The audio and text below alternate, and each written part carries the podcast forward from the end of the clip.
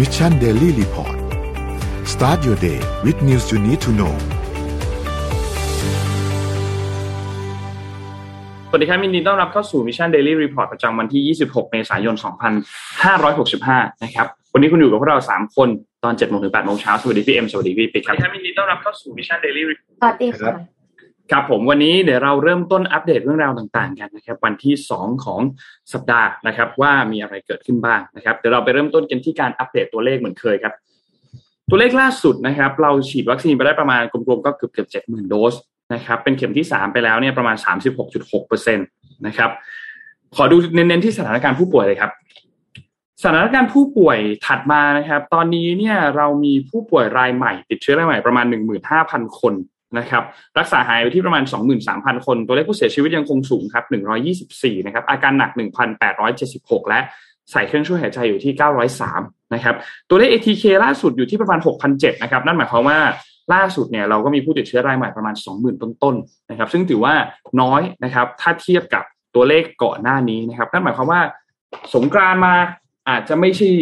คลัสเตอร์ใหญ่ขนาดอย่างที่เรากังวลไว้ช่วงแรกว่าผู้ติดเชื้อรวม ATK รวม RT-PCR อาจจะกระโดดไปจนถึงตัวเลขหลักแสนนะครับ ก็นับว่าเป็นข่าวดีนะครับ แต่ปัญหาตอนนี้ก็คือตัวเลขผู้เสียชีวิตนะครับ ที่ยังคงสูงอยู่อย่างต่อเนื่อง แล้วก็ยังไม่ได้มีทีท่าว่าจะลดลงเลยนะครับ ยังคงอยู่ในตัวเลข 120 กว่าทุกวันเลยนะครับ เพราะฉะนั้นระมัดระวังกันด้วยนะครับ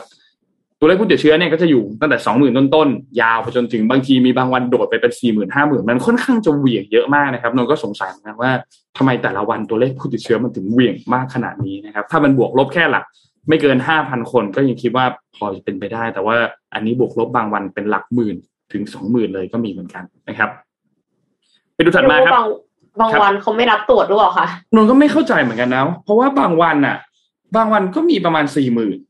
อย่างวันนี้ล่าสุดมีประมาณสองหมื่นต้นๆก็ค่อนข้างเหวี่ยงมาก จะมีตัวเลขผู้เสียชีวิตเนี่ยแหละครับ ที่ค่อนข้างจะสม่ำเสมอก็คืออยู่ที่ประมาณหนึ่งร้อยี่สิบกว่าคน ซึ่งไม่ใช่ข่าวดีนะครับเพราะมันเป็นตัวเลขที่สูงมากนะครับ ไปดูถัดมาครับ ตลาดหลักทรัพย์ครับเซ็ตบ้านเราอยู่ที่หนึ่งพันหกร้อยเจ็ดสิบห้านะครับสำหรับตัวตลาดหุ้นของบ้านเรานะครับ ติดลบ 0.90%นะครับหุ้นต่างประเทศก็แดงทุกตัวเลยนะครับดาวโจนส์ครับติดลบ 0.94%นะครับ NASDAQ ติดลบ 0.45% NYSE ครับติดลบ 1.19%นะครับฟุตซี่ครับติดลบ 1.56%นะครับและห่างเสียงติดลบ 3.73%ติดลบทั้งหมดเลยนะครับสำหรับหุ้นต่างประเทศนะครับเช่นเดียวกันกับราคาน้ำมันดิบนะครับปรับตัวลดลงเยอะมากเหมือนกัน WTI ครับติดลบ 4.98% Brent crude oil ติดลบ 4.94%ทั้งคู่เนี่ยปรับตัวลดลงประมาณเกือบ5%เลยนะครับ WTI อยู่ที่ 96.96 นะครับแล้วก็ Brent crude oil อยู่ที่ 101.48 นะครับทองคำก็ปรับตัวลงครับหลุดพันเในรอบ น่าจะหลักเดือนเหมือนกันนะครับ1,896.94 นะครับ ติดลบมา 1.79%นะครับ และคริปโตเคอเรนซีก็ปรับตัวลงทั้งกระดานเลยนะครับ บิตคอยครับอยู่ที่ 36,000 Ethereum อยู่ที่ 2,008 b i n a n c e อยู่ที่ 391 นะครับ Terra อยู่ที่ 96 Solana อยู่ที่ 100 แล้วก็ Bitkub Coin อยู่ที่ 6.36 นะครับ ก็ปรับตัวลดลงทั้งกระดานเช่นเดียวกันนะครับ ต้องบอกว่า ในช่วง 24 ชั่วโมงที่ผ่านมาเนี่ย ตัวเลขที่แสดงให้เห็นถึงเศรษฐกิจต่าง ๆ เนี่ยนะครับ ติดลบหมดเลย ไม่มีตัวไหนบวกเลยนะครับทุกตัวถ้าจะติดลบหมดเลยนะครับเดี๋ยวเราค่อยๆไปดูกันว่ามันเกิดเรื่องราวอะไรขึ้นบ้างนะครับ วันนี้เราเริ่มต้นกันที่เรื่องไหนก่อนดีครับพาไปดูเรื่องลูกพี่ก่อนไหมอ่ามาฮะไม่ค่อยได้เอาเรื่องลูกพี่มาเล่าตอนนี้ลูกพี่มีความเคลื่อนไหวอีกแล้ว แต่ว่าเรื่องแรกนี่ไม่ใช่เรื่องทวิตเตอร์นะ เพราะว่า Twitter เพิ่งมี breaking ออกมาแล้วว่า ว่า Twitter เนี่ยเรียกว่าเปิดรับข้อเสนอของลูกพี่แล้ว แต่เรื่องที่จะเล่าวันนี้ก็คือเรื่องของ SpaceX ครับ ครับอ่าอย่างที่เรารู้กันว่า SpaceX เนี่ยก็เป็นโครงการเขาเรียกเครือข่าย Satellite Internet ใช่ไหมแล้วก็มีดาวเทียมอยู่เหนือ วงโคจรของโลกเนี่ยประมาณ 2,000 กว่าดวงนะครับ แล้วก็ SpaceX ตอนแรกจุดขายก็คือว่าที่ไหนมีฟ้าที่นั่นมีอินเทอร์เน็ตใช่ไหมทีนี้ล่าสุดเนี่ยสิ่งที่ SpaceX ทำได้นะครับ ก็คือการดีลกับ Major Airlines ที่เป็นแบบ Official Deal เลยนะ สายการสายการบินแรกก็คือ Hawaiian Airlines ครับว่า ทุก flight ของสายการบิน Hawaiian Airlines จะมีอินเทอร์เน็ตจาก SpaceX ใช้ฟรีนะครับ โดย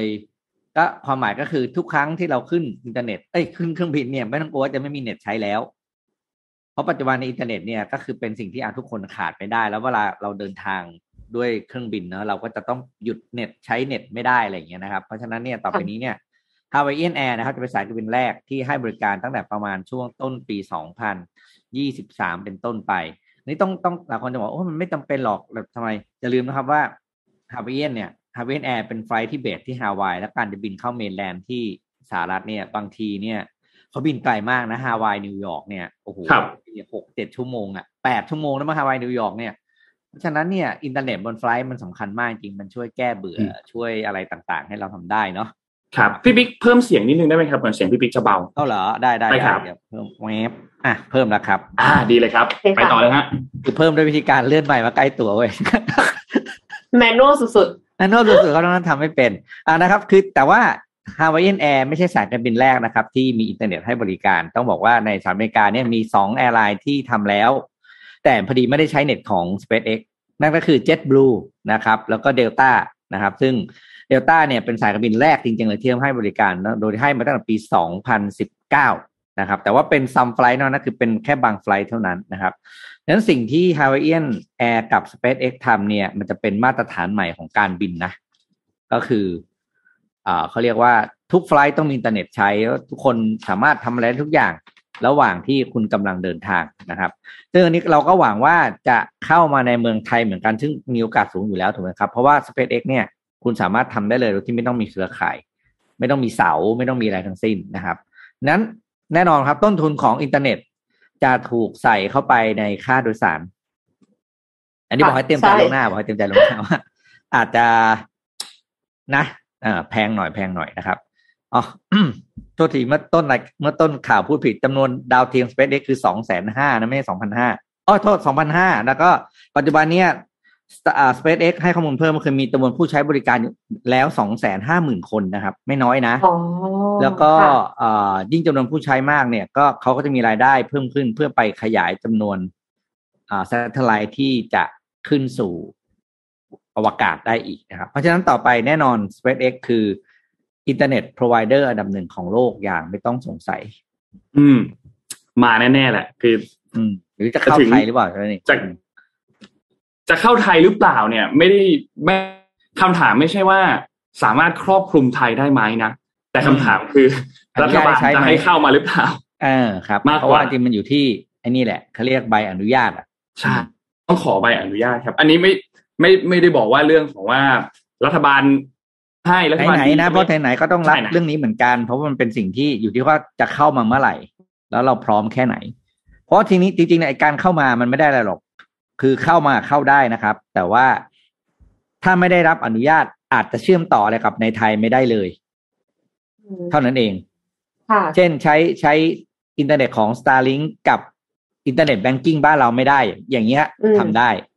แต่ถ้าใช้ Starlink กับเน็ตที่ดูเนี่ยดู VP ดูบอลต่างประเทศดูอะไรอย่างเงี้ย อันเนี้ยห้ามไม่ได้แน่ๆเพราะถ้ามันเชื่อมกับอะไรที่มันเครือข่ายที่นอกเหนือ การควบคุมของรัฐบาลเนี่ยอันเนี้ยได้แน่นอน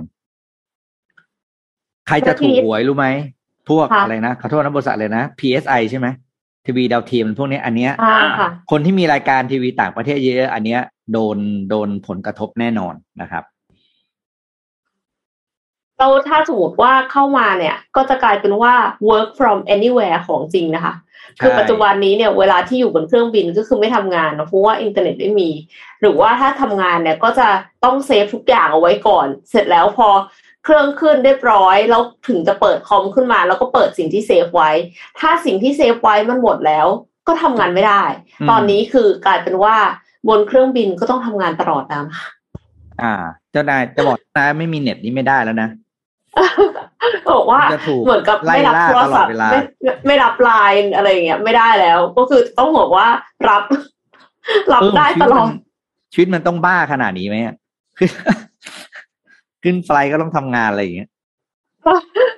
ไม่แน่ใจเหมือนกันค่ะอืมเอ่อค่ะไปต่อที่เรื่องของรถยนต์ไฟฟ้าสักนิดนึงนะคะหัวเว่ยค่ะ เปิดตัวระบบชาร์จรถยนต์ไฟฟ้ารุ่นใหม่ ชาร์จ 5 นาทีวิ่ง 200 กิโลเมตรค่ะ ปัจจุบันเนี่ยประเทศจีนเนี่ยพัฒนา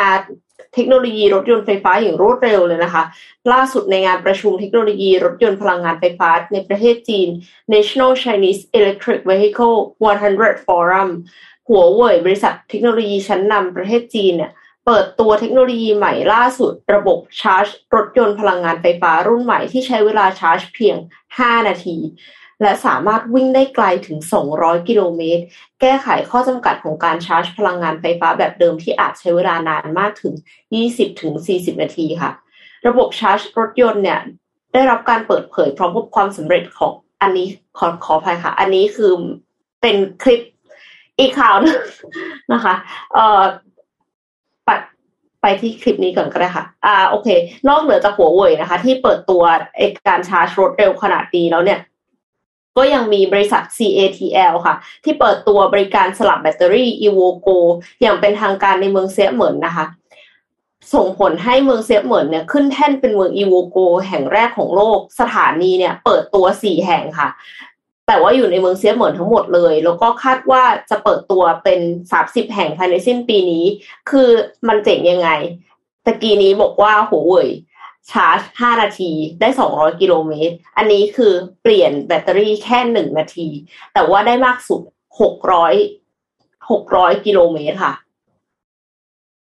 คือ คือเปลี่ยนแล้วก็วิ่งไกลๆได้เลยนะคะ อันนี้หลับมากๆ แล้วก็รู้สึกว่ามันจะ คือใช้ที่น้อยด้วยอะ่ะ หมายความว่าเขาบอกว่าใช้ที่แค่เหมือนกับ สองสามช่องเท่านั้นเอง เพราะฉะนั้นคือโอกาสที่จะขยายไปเนี่ยเยอะมากแล้วแล้วมันลิงก์กันคือเหมือนกับว่าเขามีลิงก์กับมือถือเรา เราก็จะสามารถดูแบตได้ real-time ว่าเหลือแค่ไหนแล้ว แล้วนอกเหนือจากนั้นอะ มันก็มีเครือข่ายเหมือนกับลิงก์กับอันอื่นด้วยว่ามีแบตเตอรี่ EVOGO เนี่ย อยู่ในรถเยอะขนาดไหนคือ อันเนี้ยในที่สุดแล้วไม่แน่ใจเหมือนกันว่าจะมาช่วยได้ไหมเรื่องว่าป้องกันอุบัติเหตุอะไรเงี้ยค่ะ หรือว่า traffic อย่างน้อยก็คือรู้ว่า โอเค มันมีรถอยู่จำนวนมากในพื้นที่นี้ เพราะว่ารู้จากเครือข่ายของ e v o c o ทีนี้เอ็มขอกลับไปที่หัวเว่ยสักนิดนึงนะคะ หัวเว่ยเนี่ยเขามีเปิดตัวความสำเร็จของ solution ระบบอัจฉริยะ DriveONE ด้วยค่ะ นอกเหนือจากเรื่องของแบตเตอรี่แล้วเนี่ย ระบบอัจฉริยะ DriveONE เนี่ยคือการทำงานร่วมกันของระบบ IoT หรือ Internet of Things เป็นการรวมเทคโนโลยีรถยนต์พลังงานไฟฟ้าเข้ากับการเชื่อมต่อออนไลน์ เพื่อแลกเปลี่ยนข้อมูลแล้วก็ทำงานอย่างมีประสิทธิภาพ โดยประมวลผลโดยใช้ปัญญาประดิษฐ์ AI บนคลาวด์เรียกว่า Drive Cloud ทำงานได้ตลอด 24 ชั่วโมงค่ะรองรับปริมาณข้อมูลมหาศาล แล้วก็ส่งเข้าระบบการทำงานของรถยนต์ เชื่อมต่อกับระบบปฏิบัติการ Harmony OS ซึ่งพัฒนาโดยหัวเว่ยด้วย Harmony OS เนี่ยคือ Operation System ที่พัฒนาขึ้นมา เพราะว่าหัวเว่ยมือถือหัวเว่ยไม่สามารถที่จะใช้ Android ได้จำได้ไหมคะแต่กลายเป็นว่าตอนนี้ Harmony OS ยิ่งใหญ่มาก แล้วก็เอามาเอามาใช้เชื่อมกันกับรถยนต์ไฟฟ้าของหัวเว่ยด้วย ในอนาคตบริษัทหัวเว่ยวางแผนจะเปิดตัวการชาร์จ EV หนึ่งหนึ่งพันโวลต์ระบบอัจฉริยะชาร์จพลังงานไฟฟ้าให้เร็วยิ่งขึ้นภายในปี 2025 ค่ะ รองรับการชาร์จแบตเตอรี่ของรถยนต์พลังงานไฟฟ้าเต็ม 30-80 นาที ขอโทษค่ะ 30-80%ภายในระยะเวลา 5 นาที คือ 5 นาที ตอนนี้ได้ 200 กิโลเมตรละ แต่ว่าในอนาคตจะได้มากกว่านี้อีกค่ะ คือถ้า 5 นาทีได้ 30-80%เนี่ย มันจะใกล้เคียงกับการเติมน้ำมันของรถยนต์พลังงานสันดาปปกติ รถยนต์สันดาปภายในปกติเลยนะคะ แล้วก็นอกจากนี้หัวเว่ยก็ยังมีการเปิดตัวรถยนต์พลังงานไฟฟ้า Avatar 011 SUV รถยนต์พลังงานไฟฟ้ารุ่นนี้จะถูกผลิตขึ้นมาเพียงแค่ 500 คันเท่านั้นเองค่ะ เป็นความร่วมมือของบริษัทชันการแล้วก็บริษัทหัวเว่ยแล้วก็ CATL CATL คือบริษัทที่เปิดตัว A ศูนย์ชาร์จ EV Go ตะกี้เนี้ยค่ะ คลิปตะกี้เขาจะร่วมมือกันแล้วก็เปิดตัว Avatar 011 SUV นะคะ ซึ่งสามารถที่จะเร่งความเร็วจากศูนย์ถึง100กิโลเมตรต่อชั่วโมงเนี่ยภายในเวลาแค่3วินาที คือเป็นรถยนต์ไฟฟ้าที่แรงมากเร็วมากนะคะแล้วก็แบตเตอรี่เนี่ยขับขี่ได้ไกลถึง 700 กิโลเมตร มีเซ็นเซอร์เรด้าร์3ตัว แล้วก็มีเรดาร์อัลตราโซนิก 12 ตัว กล้องบันทึกภาพช่วยการขับขี่และควบคุมรถ 13 ตัวด้วยค่ะ คือรถยนต์รุ่นนี้เนี่ย น่าจะ น่าจะมาแรงแล้วก็เป็นที่ต้องการนะคะ โดยเฉพาะอย่างยิ่งเนี่ยมัน limited edition ด้วย มีแค่ห้าร้อยคันเท่านั้นเองค่ะ โอ้โห ตอนนี้นี่เทคโนโลยีรถยนต์ไฟฟ้าที่จีนนี่มาแรงมากเลยค่ะพี่ปิ๊กสักคันไหมคะพี่ปิ๊ก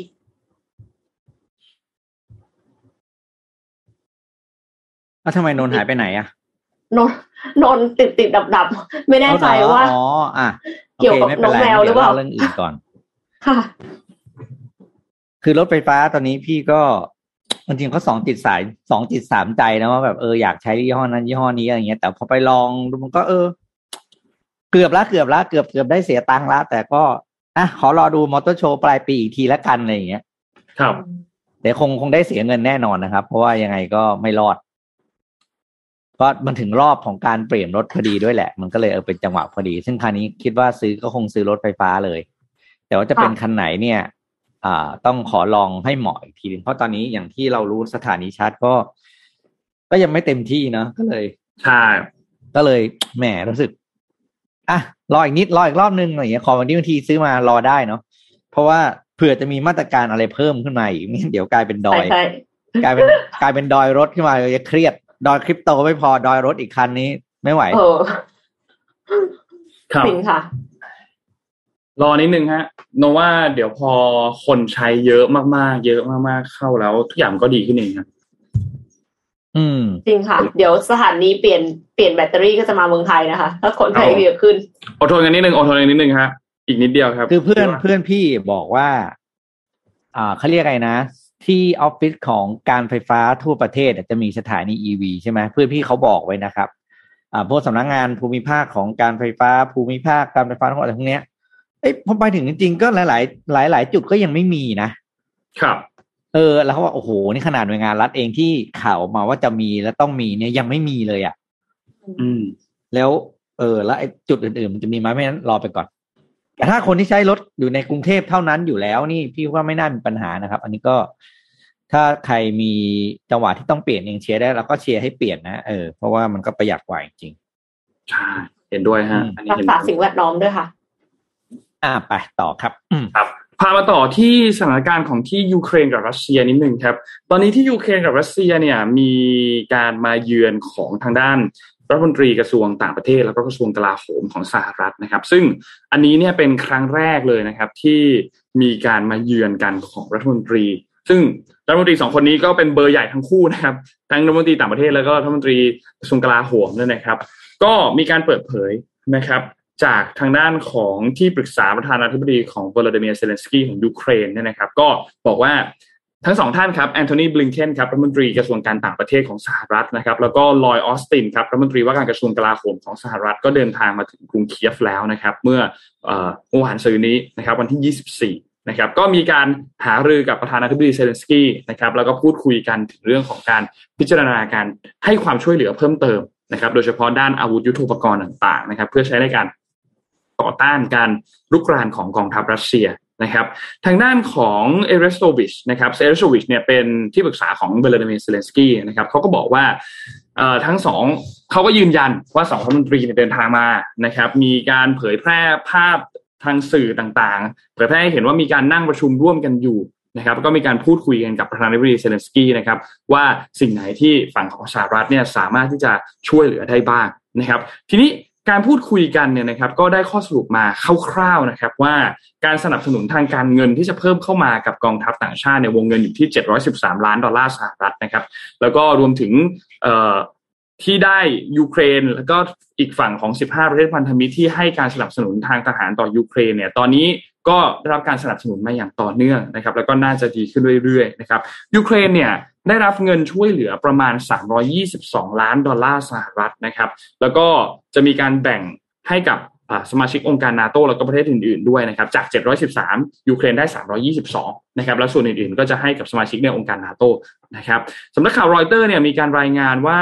การเดินทางเนี่ย เริ่มต้นมาจากโปแลนด์นะครับ คือบินไปลงโปแลนด์นะครับ แล้วก็นั่งรถไฟจากโปแลนด์เนี่ยเข้าไปยังกรุงเคียฟนะครับ ซึ่งการเดินทางครั้งนี้สำคัญยังไงสำคัญตรงที่นี่เป็นเจ้าหน้าที่ระดับสูงของสหรัฐสูงมากนะครับ การที่รัฐมนตรีเดินทางเองถือว่าสูงมากนะครับ แล้วก็เดินทางเข้าไปครั้งแรกตั้งแต่มีการเเกิดสงครามเกิดขึ้นในพื้นที่ของยูเครนด้วยนะครับ ซึ่งจุดนี้ชัดเจนมากครับว่าเป็นการแสดงออกถึงการสนับสนุนของชาติตะวันตก กับยูเครนอย่างชัดเจนมากนะครับ ซึ่งรัฐมนตรีมีการพูดคุยกันเนี่ยประมาณสามชั่วโมงเลยนะครับ แล้วก็มีการเปิดเผยต่อสำนักข่าว NBC บอกว่ายูเครนก็ได้กำหนดรายชื่ออาวุธที่ต้องการอย่างเร่งด่วน ส่งให้สหรัฐเรียบร้อยเรียบร้อยแล้วนะครับ ไม่ว่าจะเป็นระบบการต่อต้านขีปนาวุธ ระบบต่อต้านอากาศยาน รถถังรถหุ้มเกราะต่างๆนะครับ ทีนี้นักข่าวก็มี การเดินทางร่วมไปกับรัฐมนตรีหลายท่านเหมือนกันนะครับ แต่ก็ถูกห้ามไม่ให้เปิดเผยรายละเอียดของแผนการเยือนจนกว่าการเยือนจะเสร็จสิ้นเรียบร้อยนะครับ แล้วก็ตอนนี้เนี่ยยังไม่ได้อนุญาตให้ร่วมเดินทางโดยรถไฟข้ามพรมแดนไปยังยูเครน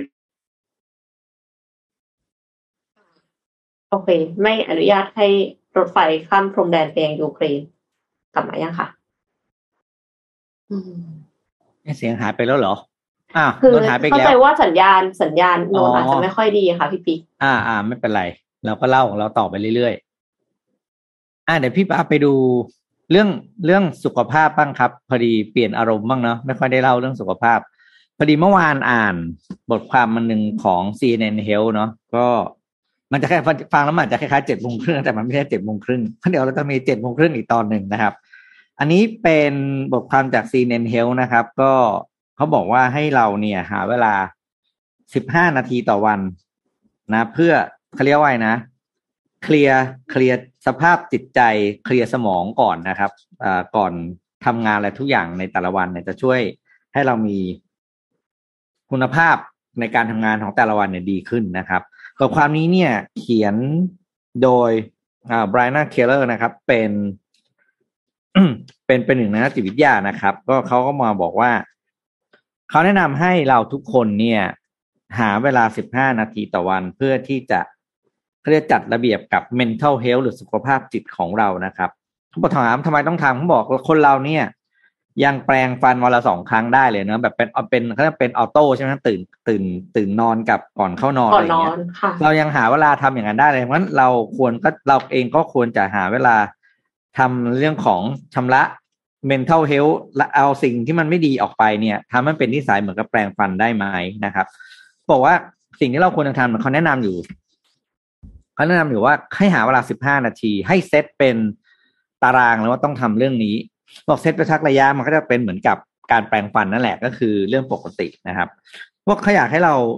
ทำเนี่ย เพราะว่าเราเราจะเป็นจะต้องหากิจกรรมที่ลดในตัวสารคอร์ติซอลนะซึ่งเป็นสารที่ก่อให้เกิดความเครียดนะครับ นี่ถามว่าเขาแนะนำให้ทำอะไรบ้างมีสี่อย่างที่เขาบอกให้ไปลองฝึกทำกันดูนะครับ อันแรกเลยก็คือ ให้หากิจกรรมใหม่ๆทดลองทำกิจกรรมอะไรก็ได้ ที่เราทำแล้วเราจะหยุดเฉยๆไม่คิดเรื่องนู้นเรื่องนี้นะครับ จะเป็นกิจกรรมที่ง่ายที่สุดเลยที่เขายกตัวอย่างคือ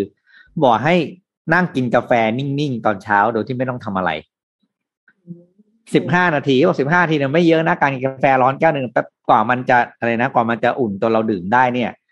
สิบนาทีเนี่ค่อยยๆจิบก็กำลังดี อ่านะครับ ให้จิบๆนะไม่ใช่แบบซดพรวดอะไรอย่างเงี้ยนะมันก็คือโหลวกแน่นอนค่ะเออเพราะฉะนั้นเนี่ยบอกให้กินกาแฟร้อนนะครับก็แล้วกินแต่คุณยูก็นั่งเพราะว่ายูก็นั่งดูคอฟฟี่ของยูไปอะ นั่นแหละสิบห้านาทีอยู่ได้แน่นอนนะครับสองก็คือให้ดูว่า กิจกรรมที่เราทำให้เราเขาเรียกว่า track track how it makes you feel ก็คือแต่ละกิจกรรมใหม่ที่เราลองนั่นกันอย่างที่พี่บอกเมื่อกี้คือกาแฟเนี่ยเป็นกิจกรรมหนึ่งที่ให้ทดลองทำใช่ไหมบางคนจะนั่งเฉยๆนั่งชมนกชมไม้บางคนอาจจะอ่านหนังสือที่เป็นอ่านหนังสือแบบหนังสือหนังสืออ่านเล่นนะ ไม่ใช่แบบโอ้โหค่ะหยิบ อะไรหนังสือเครียดๆ Super ขึ้นมาอ่านอะไรอย่างเงี้ย productive นะครับ ทีนี้เขาบอกว่า เราให้เราทดลองทำกิจกรรมพวกนี้ไปแล้วเราดูว่ากิจกรรมไหนมันทำให้เราสงบได้จริง ๆ เพราะแต่ละคนจะมีกิจกรรมบางอย่างที่ทำให้ตัวเองสงบไม่เหมือนกันค่ะ บางคนฟังเพลงก็สงบได้ บางคนฟังเพลงแล้วร้องตามจิตคิดไปตามเนื้อเพลง อันนี้ตะเลิดเปิดเปิงมาอันนี้ก็ไม่ได้ก็ลองไปเรื่อยหุงหนักเลยๆประประเด็นสำคัญก็คือคีย์เวิร์ดของตอนนี้คือของความนี้ก็คือว่า experimentation is journaling ก็คือการทดลองหาสิ่งใหม่ๆเนี่ยมันคือ journal คือเราต้องบันทึกไว้ด้วยนะครับ ว่าเรารู้สึกยังไงกับกับกิจกรรมนั้นๆ มันเหมือนเราที่ตอนที่เราทำดีไซน์ดีไซน์ นิ่ง your life อะมันจะมี journal ใช่ไหมที่เขาเรียก good time ค่ะ journal คือการจดบันทึกอารมณ์สภาวะความรู้สึกของเรา ระหว่างทำแต่ละกิจกรรมนะครับ ทีนี้อันที่สามก็คือบางคนอ่ามีกิจกรรมหลายอย่างที่อยู่ในช่วงทดลองทำนะครับ หรือว่าทำกิจกรรมเดียวกันเนี่ย ในหลายๆช่วงของแต่ละวันในในในวันที่ต่างกันนะบางบางบางทีก็ว่างเช้าบางทีก็ว่างบ่ายบางทีก็ว่างเย็นเขาบอกว่าให้เรา pay attention ตรงนี้ก็คือดูให้ดีนะว่ากิจกรรมที่เราทดลองทำเพื่อจะเพื่อจะผ่อนคลายตัวเองเนี่ย ช่วงเวลาไหน คือช่วงเวลาที่เราทำแล้วเรารู้สึกผ่อนคลายที่สุดนะครับ บางคนก่อนนอนก็ได้ บางคนตอนเช้าบางคนตอนเที่ยง อย่างพี่เนี่ยเป็นคนที่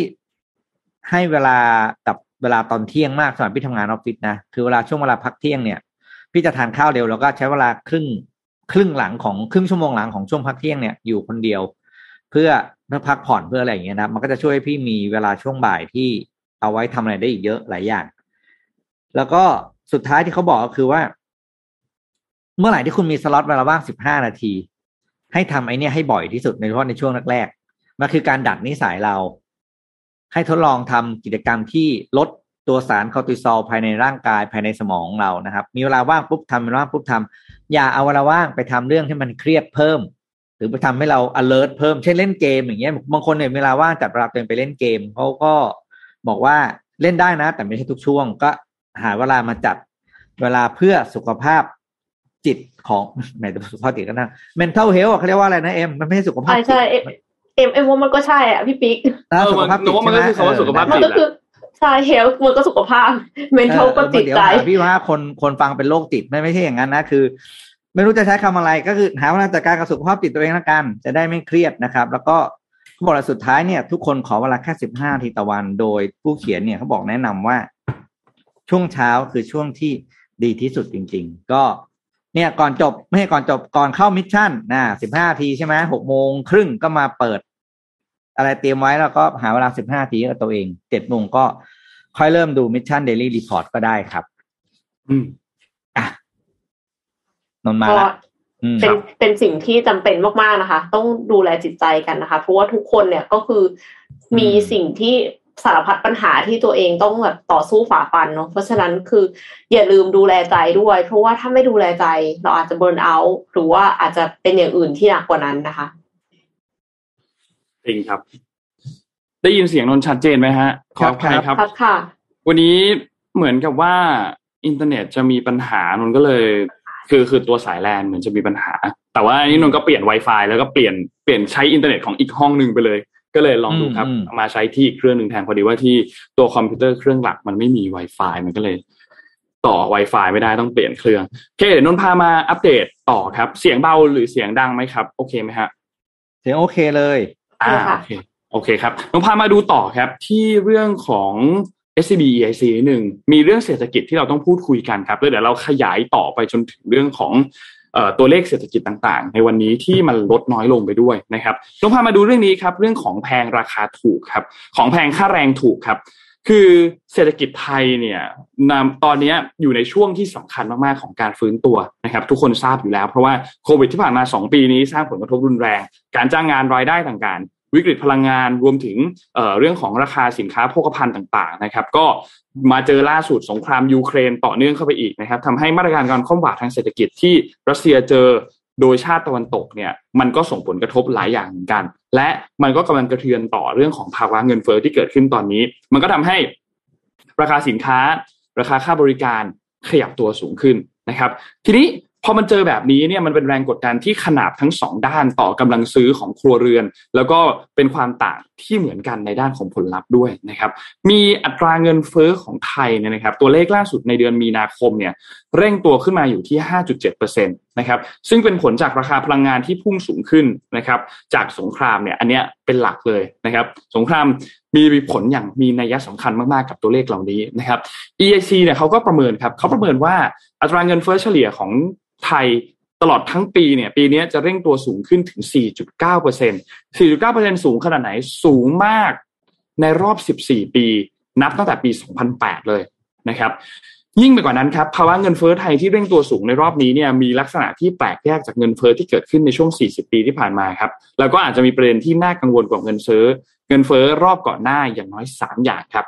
ไปดูทีละอย่างครับ อย่างที่หนึ่งครับเงินเฟ้อในรอบนี้เนี่ยเกิดขึ้นในช่วงที่เศรษฐกิจไทยยังไม่ฟื้นตัวดีครับ ทุกคนทราบอยู่แล้วเราเจอโควิด -19 มานะครับ ซึ่งถ้าเราไปดูแล้วเนี่ยเทียบกันย้อนเหตุการณ์ไปเนี่ยนะครับ เหตุการณ์ที่หนักหน่วงแบบนี้เนี่ย ต้องย้อนไป 25 ปีเลยคือช่วงวิกฤตต้มยำกุ้งนะครับ ความรุนแรงไม่ว่าจะเป็นแค่ไม่ได้ไม่ว่าจะเรื่องของโรค เรื่องของวัคซีนที่ตอนแรกช่วงของการระบาดเราไม่มีวัคซีน มาตรการการล็อกดาวน์ของภาครัฐที่เข้มงวดมากๆเศรษฐกิจไทยในปี 2020 ติดลบ 6.1%นะครับหลังจากนั้นเริ่มทยอยฟื้นตัวมามากขึ้นมากขึ้น เริ่มเปิดประเทศ รับนักท่องเที่ยวมามากขึ้น ตัวเลขการฉีดวัคซีนดีขึ้น แต่กิจกรรมทางเศรษฐกิจถ้าเทียบกับช่วงก่อนโควิด ก็ยังน้อยกว่า EAC เขาก็เลยคาดการณ์ว่าเศรษฐกิจไทยเนี่ยจะยังไม่ฟื้นตัวกลับไปอยู่ในระดับที่เทียบเท่าช่วงก่อนโควิด กระทั่งครึ่งหลังของปี 2023 นะครับ ตอนนี้เราอยู่ครึ่งแรกของปี 2022 นะครับ EAC เขาคาดการณ์ว่าเราน่าจะยังไม่ฟื้นตัวไปจนกว่าจะถึงช่วงครึ่งหลังของปีหน้าเลยนะครับคร่าวๆคิดกลมๆคืออีกหนึ่งปีเต็มๆ 12 เดือนเลยนะครับ ทีนี้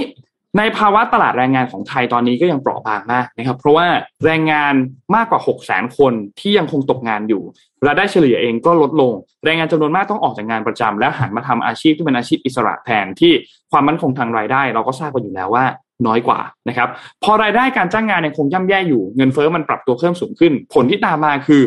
รายได้ที่แท้จริงกำลังซื้อของแรงงานต่างๆ ของครัวเรือนต่างๆ หดน้อยลงครับ ในปีที่แล้วรายได้ที่แท้จริงหักผลของเงินเฟ้อของแรงงานเฉพาะในกรุงเทพนะครับ ลดตัวลงติดลบเนี่ย 10.3เปอร์เซ็นตนะครับ ดังนั้นเงินเฟ้อในปีนี้เนี่ยจะเร่งสูงตัวเร่งตัวสูงกว่าปีที่แล้วด้วย กระทบต่อภาวะรายได้ และการใช้จ่ายของครัวเรือนอย่างมีนัยสำคัญมากๆนะครับ ส่งผลทำให้การฟื้นตัวของเศรษฐกิจไทยเนี่ยมันล่าช้าออกไปนะครับสองครับ เงินเฟ้อในรอบนี้เนี่ยเกิดขึ้นจากหลายสินค้ามากนะครับ ไม่ใช่เพียงแค่น้ำมันเท่านั้นนะครับ สงครามรัสเซียยูเครนเนี่ยส่งผลกระทบต่อด้านอุปทานที่ไกลเกินกว่าแค่เรื่องของราคาน้ำมันนะครับ ราคาน้ำมันเนี่ยอาจจะเป็นเรื่องของปัญหาที่ทางตรงเลยราคาน้ำมันราคาราคาพลังงานพุ่งสูงขึ้น นะครับแต่รอบนี้เนี่ยมันส่งผลกระทบไปหาสินค้าอื่นๆ หลายอย่างมากกว่านั้นนะครับรัสเซียเนี่ยเป็นผู้ผลิตน้ำมัน และก็พลังงานหลักของโลกเราทราบกันอยู่แล้ว รัสเซียรวมถึงยูเครนยังคงเป็นแหล่งจัดหาพวกพันธุ์สำคัญอื่นๆ ที่เกี่ยวข้องกับการผลิตด้วยยกตัวอย่างเช่น โลหะอุตสาหกรรมครับสารตั้งต้นที่ใช้ในการผลิตเซมิคอนดักเตอร์ต่างๆ ไม่ว่าจะเป็นแพลเลเดียมก๊าซนีออนนะครับรวมถึงที่เกี่ยวข้องกับอุตสาหกรรมอาหารด้วยนะครับธัญพืชอาหารสัตว์ปุ๋ยเคมี นะครับทำให้มาตรการคว่ำบาตรต่อรัสเซียเนี่ยเกิดความกังวลต่อความขาดแคลนที่จะเกิดขึ้นทางด้านอุปทาน แล้วก็ราคาวัตถุดิบที่พุ่งสูงขึ้น เราจะเห็นว่าราคาสินค้าหลายอย่างพุ่งสูงขึ้นทันทีที่เกี่ยวข้องกับ sector เหล่านี้นะครับยกตัวอย่างเช่นอาหารยกตัวอย่างเช่นเซมิคอนดักเตอร์แล้วก็ภาคอุตสาหกรรมที่ใช้โลหะนะครับ ทีนี้มันก็เป็นแรงกดดันต่อกำไรของภาคธุรกิจครับที่จะต้องเลือกแล้วว่า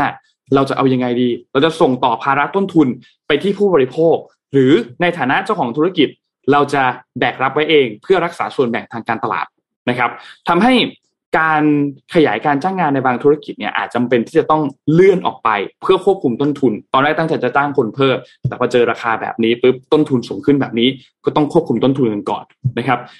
มันก็ส่งผลกระทบต่อทำให้แรงงานที่ว่างงานอยู่ก็ยังไม่ได้งานนะครับ เงินเฟ้อ จึงมีแนวโน้มที่จะเร่งตัวในวงกว้างมากกว่ารอบก่อนนะครับรวมถึงการจ้างงานก็ฟื้นตัวได้ช้านะครับ ค่าแรงจะขึ้นก็ขึ้นไม่ได้ครับ เพราะว่าต้นทุนมันสูงนะครับ และข้อสุดท้ายครับ เงินเฟ้อในรอบนี้เนี่ยเกิดขึ้นในภาวะที่ภาคการคลังการคลังของไทย เริ่มตึงตัวครับ หมายความว่ายังไง โดยปกติแล้วเนี่ยกองทุนน้ำมันเชื้อเพลิงเนี่ยนะครับมีบทบาทในการบรรเทาผลกระทบที่เกิดขึ้นจาก ความผันผวนของตลาดโลก บนไม่ว่าจะเป็นราคาขายปลีกน้ำมันดีเซลก๊าซหุงต้มนะครับ เพราะฉะนั้นมันก็จะเป็นตัวช่วยในการควบคุมเสถียรภาพของราคาในด้านหนึ่งนะครับ แต่อย่างไรก็ตามครับ ณ ปัจจุบันเนี่ยสถานะกองทุนน้ำมันเนี่ยติดลบอยู่ 4.2 หมื่นล้านบาทนะครับนี่สาธารณะเองอย่างที่เราทราบครับขยับเพดานไปอยู่ที่ 70%แล้ว ตอนนี้มันก็ ขยับสูงกว่า 60%แล้วนะครับของ GDP จากมาตรการกระตุ้นเศรษฐกิจในช่วงของโควิดที่ผ่านมานะครับบทบาทของภาครัฐในการอุดหนุนราคา ผ่านกองทุนน้ำมัน ลดภาษีสรรพสามิตเนี่ยก็เลยเจอข้อจำกัดที่มากขึ้นครับและอาจจำเป็นที่จะต้องปล่อยให้ราคาขายปลีกเนี่ย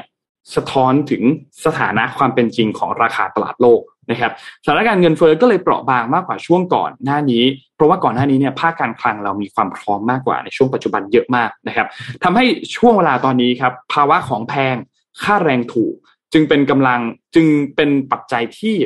สำคัญมาก ๆ ที่จะเข้ามากดดันเศรษฐกิจไทยที่เริ่มที่จะฟื้นตัวนะครับ เป็นสิ่งที่เราต้องติดตามมากครับ เพราะว่านี่เป็นปัญหาที่หนักหน่วงมาก แล้วมันก็ส่งผลกระทบ อย่างที่ลนเล่าให้ฟังเลยว่า มันไม่ใช่แค่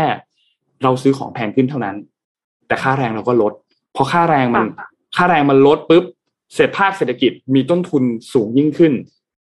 เขาก็จ้างงานเพิ่มไม่ได้ พอจ้างงานเพิ่มไม่ได้ แรงงานที่ว่างงานอยู่ ก็ยังคงว่างงานต่อไป ความมั่นคงมันก็น้อยลง แล้วใครจะทำให้เศรษฐกิจฟื้นตัว ก็ต้องเป็นกลุ่มแรงงานเหล่านี้นั่นแหละครับทำให้เศรษฐกิจฟื้นตัว แต่เขาก็ไม่สามารถที่จะจัดการตัวเองได้ มันก็เลยส่งผลต่อเป็นโดมิโนแบบนี้นั่นเองนะครับ นี่คือข้อมูลดีๆจาก SCB EIC ครับขอบคุณมากครับ ฟังแล้วแอบรู้สึกเครียดนิดนึงนะคะ คอร์ติซอลกลับมาเลยค่ะเพิ่งเคครับรียดผมเพิ่งเครียดเดี๋ยวมีอะไรเล่าให้ฟังต่อเรื่องราคาน้ำมันปาล์มมาเลยซึ่งฮะซึ่งจะเครียดหนักกว่าเดิมอีกใช่ไหมคะเนี่ยคือเครียดหนักกว่าเดิม เพราะว่าเอ็มก่อนไหมอะเดี๋ยวเดี๋ยวเอ็มก่อนเลยพี่ค่อยเล่าเรื่องน้ำมันปาล์มให้ฟัง โอเค ได้ค่ะเอ่อถ้าอย่างนั้นเนี่ย เครียดจากโลกมากๆนะคะ ขอย้ายไปอยู่ดาวอังคารเลยได้ไหมคะเอาขอคาย้ายเลยไปครับ ย้ายไปดาวอังคารสักแป๊บหนึ่งนะคะ แต่ว่าจะเครียดกว่าเดิมหรือเปล่านั่นอีกเรื่องหนึ่งนะคะ มาฟังกันค่ะ คือการส่งมนุษย์ไปสำรวจดาวอังคารเนี่ย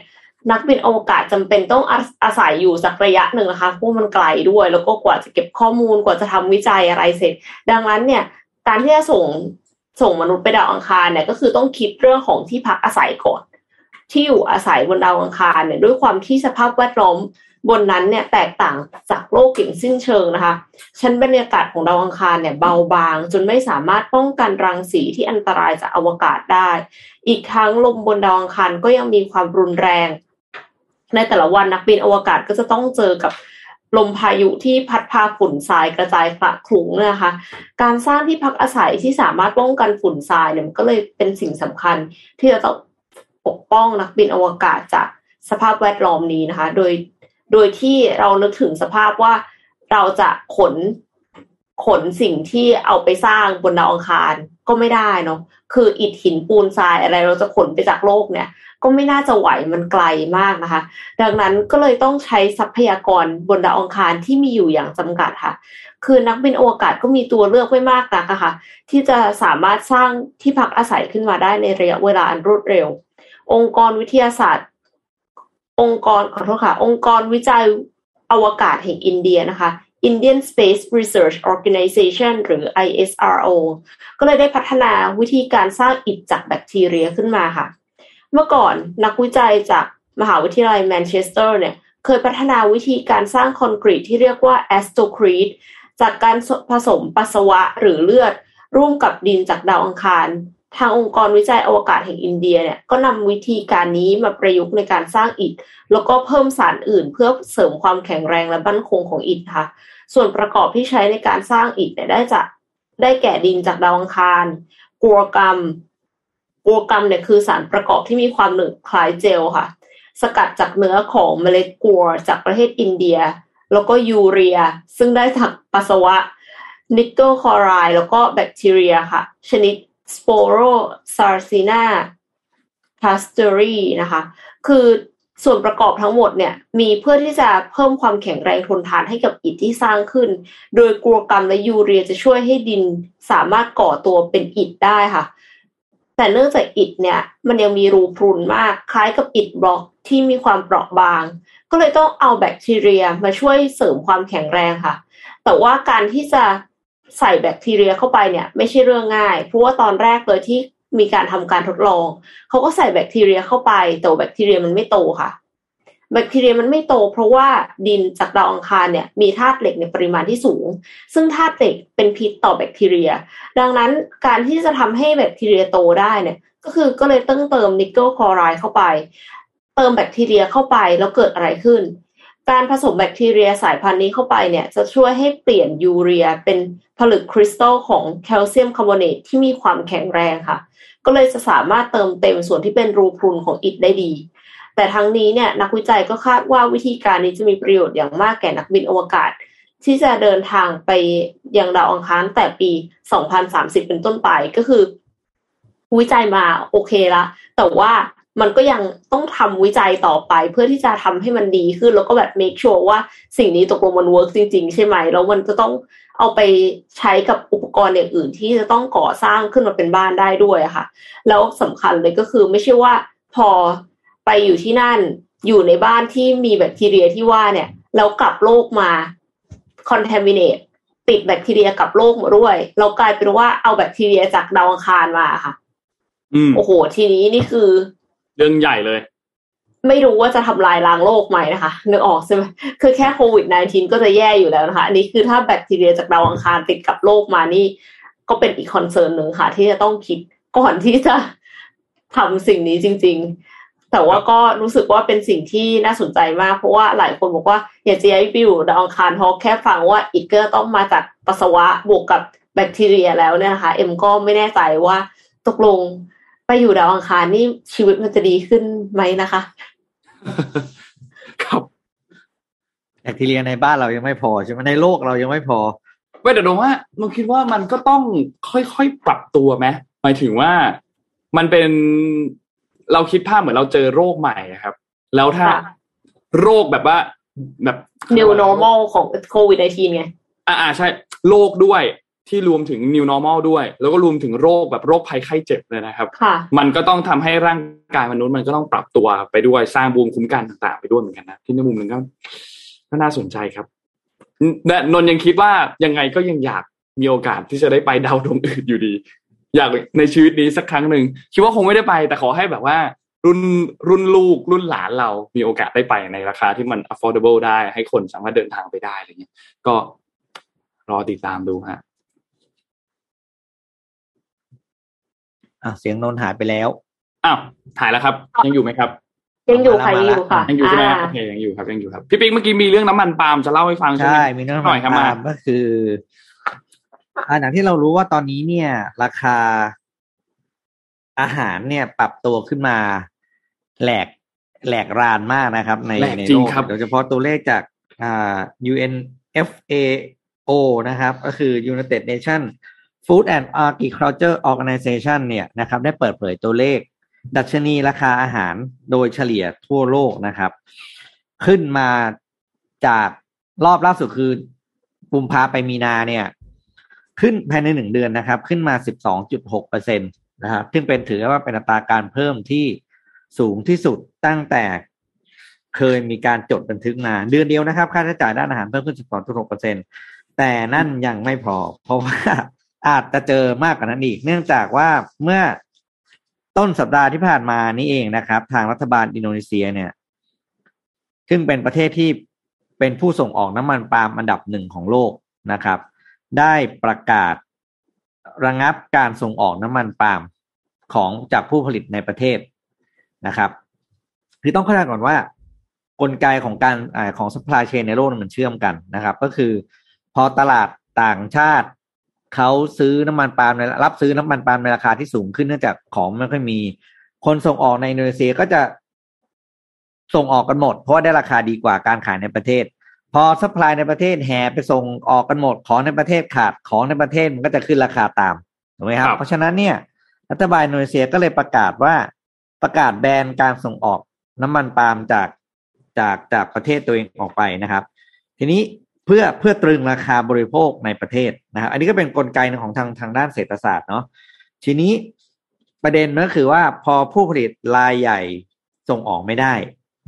supply ของโลกมันก็จะขาด แปลว่าประเทศอื่นที่ต้องนำเข้าน้ำมันปาล์มนะครับ ก็จะได้รับเขาเรียกว่าอานิสงส์ราคาแพงขึ้นไปด้วยเพราะ supply มันขาดของ supply ของโลกมันขาดนะครับ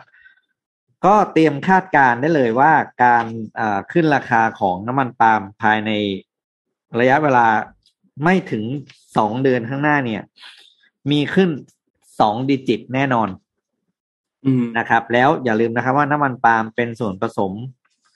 อ่า พี่ใช้คำว่าส่วนผสมสำคัญอันหนึ่งแล้วกันในอาหารที่เราทาน